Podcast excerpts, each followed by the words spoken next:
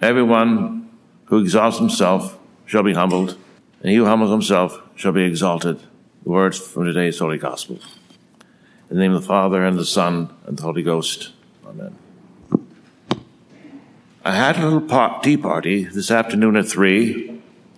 It was very small, three guests in all, just I, myself, and me.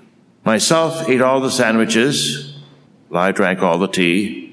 It was also I who ate the pie and passed the cake to me. How well this little poem by an unknown author describes the self-centeredness of the age we live in. An age unsurpassed in its ability to meet the needs of the body. More and more people are suffering from depression. We list among the main problems of the space age loneliness. But this age is age where ego reigns supreme. Frank Sinatra boasted, I did it my way. This is a theme song for the present age. My opinion, my needs, my desire, my way. In a society of people all shouting the mantra, I do it my way, there's bound to be conflict. Today, everyone will defend to their death your right to agree with them. But that is not God's way. Christ said very clearly, He who exalts himself shall be humbled, and he who humbles himself shall be exalted. Here, my friends, is a true secret to becoming a saint.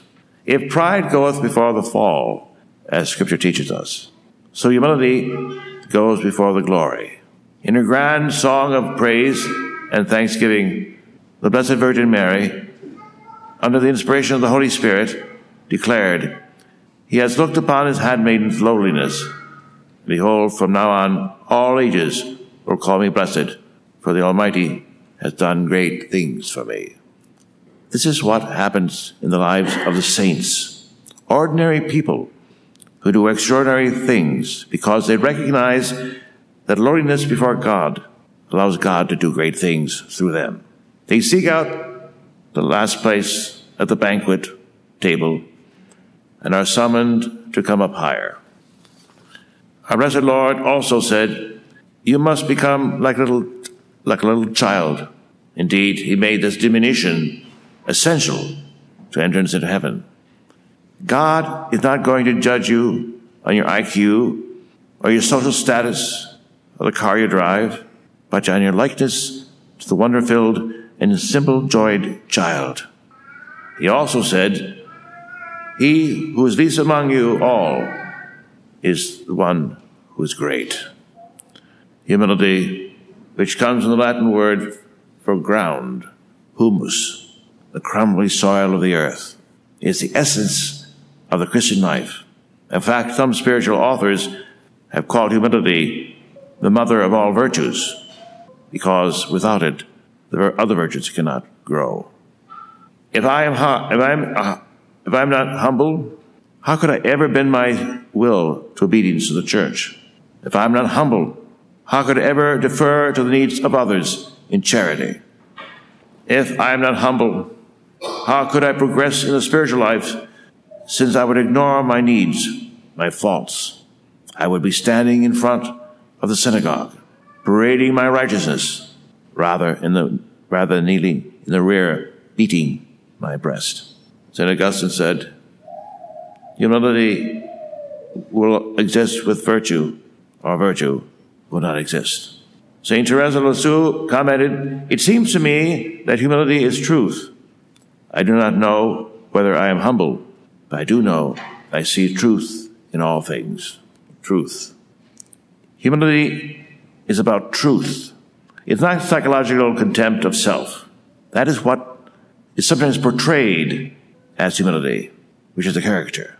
If I, if you say, you go up to someone who's six foot eight, and say to him, you are really tall, it would be ludicrous and not humble for him to respond, no, I'm not really that tall. If you are a concert pianist, virtuoso, since the age of 12, and someone said to you, you played the piano very well, it is not humility to say, uh, no, I really don't. Very often, such self deprecation is a sign of a hidden pride because it highlights the compliment even more. And the person then goes away saying, who paid the compliment, saying, Oh, what a humble person. A humble person is gracious. He receives and accepts compliments, but never, never seeks them out, nor, when given, feeds on them. It is good to remember the advice given by St. Thomas Aquinas. In men, two things can be considered what there is of God and what there is of man. Of man, there is whatever points to, to, to defect, but of God, all that makes for salvation and perfection. In other words, give God the credit for your good points, and you can take credit for all the rest. We're all called we're all called by baptism to be saints.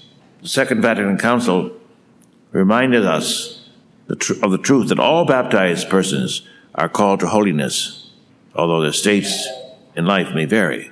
But the important question is are you too big to be a saint? Are you too big to be a saint? The two words, big and saint, are contradictory. A saint must be little.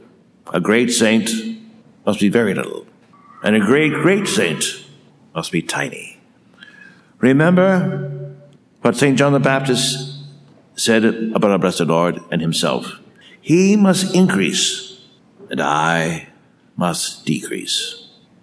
Within your personal life, within your social life, within your spiritual life, within your apostolic life, let this be your modus operandi. You, with your desires and demands decreasing, and he, with his desires and demands increasing. A great British ascetic writer, Father Frederick Faber, once placed us, as it were, in a large old English garden. In this quaint garden, there were not many flowers, but there was a great deal of meadow grass. Many a visitor, while taking a leisurely stroll in the garden, would stop, very surprised to notice a most enchanting fragrance in the air. It was something incomparably sweet and infinitely attractive, which he could neither see nor identify.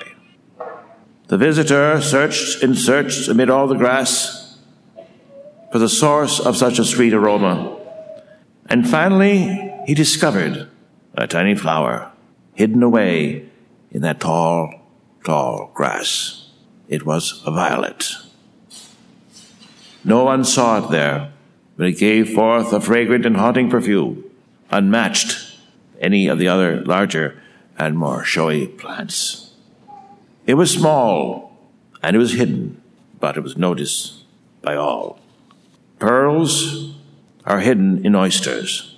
Great treasures are found in casks of wood. So saints, like spring violets, are found nestled away, hidden in meadowgrass. They cannot be seen or acknowledged by the world, but their presence is hauntingly felt by all who pass by.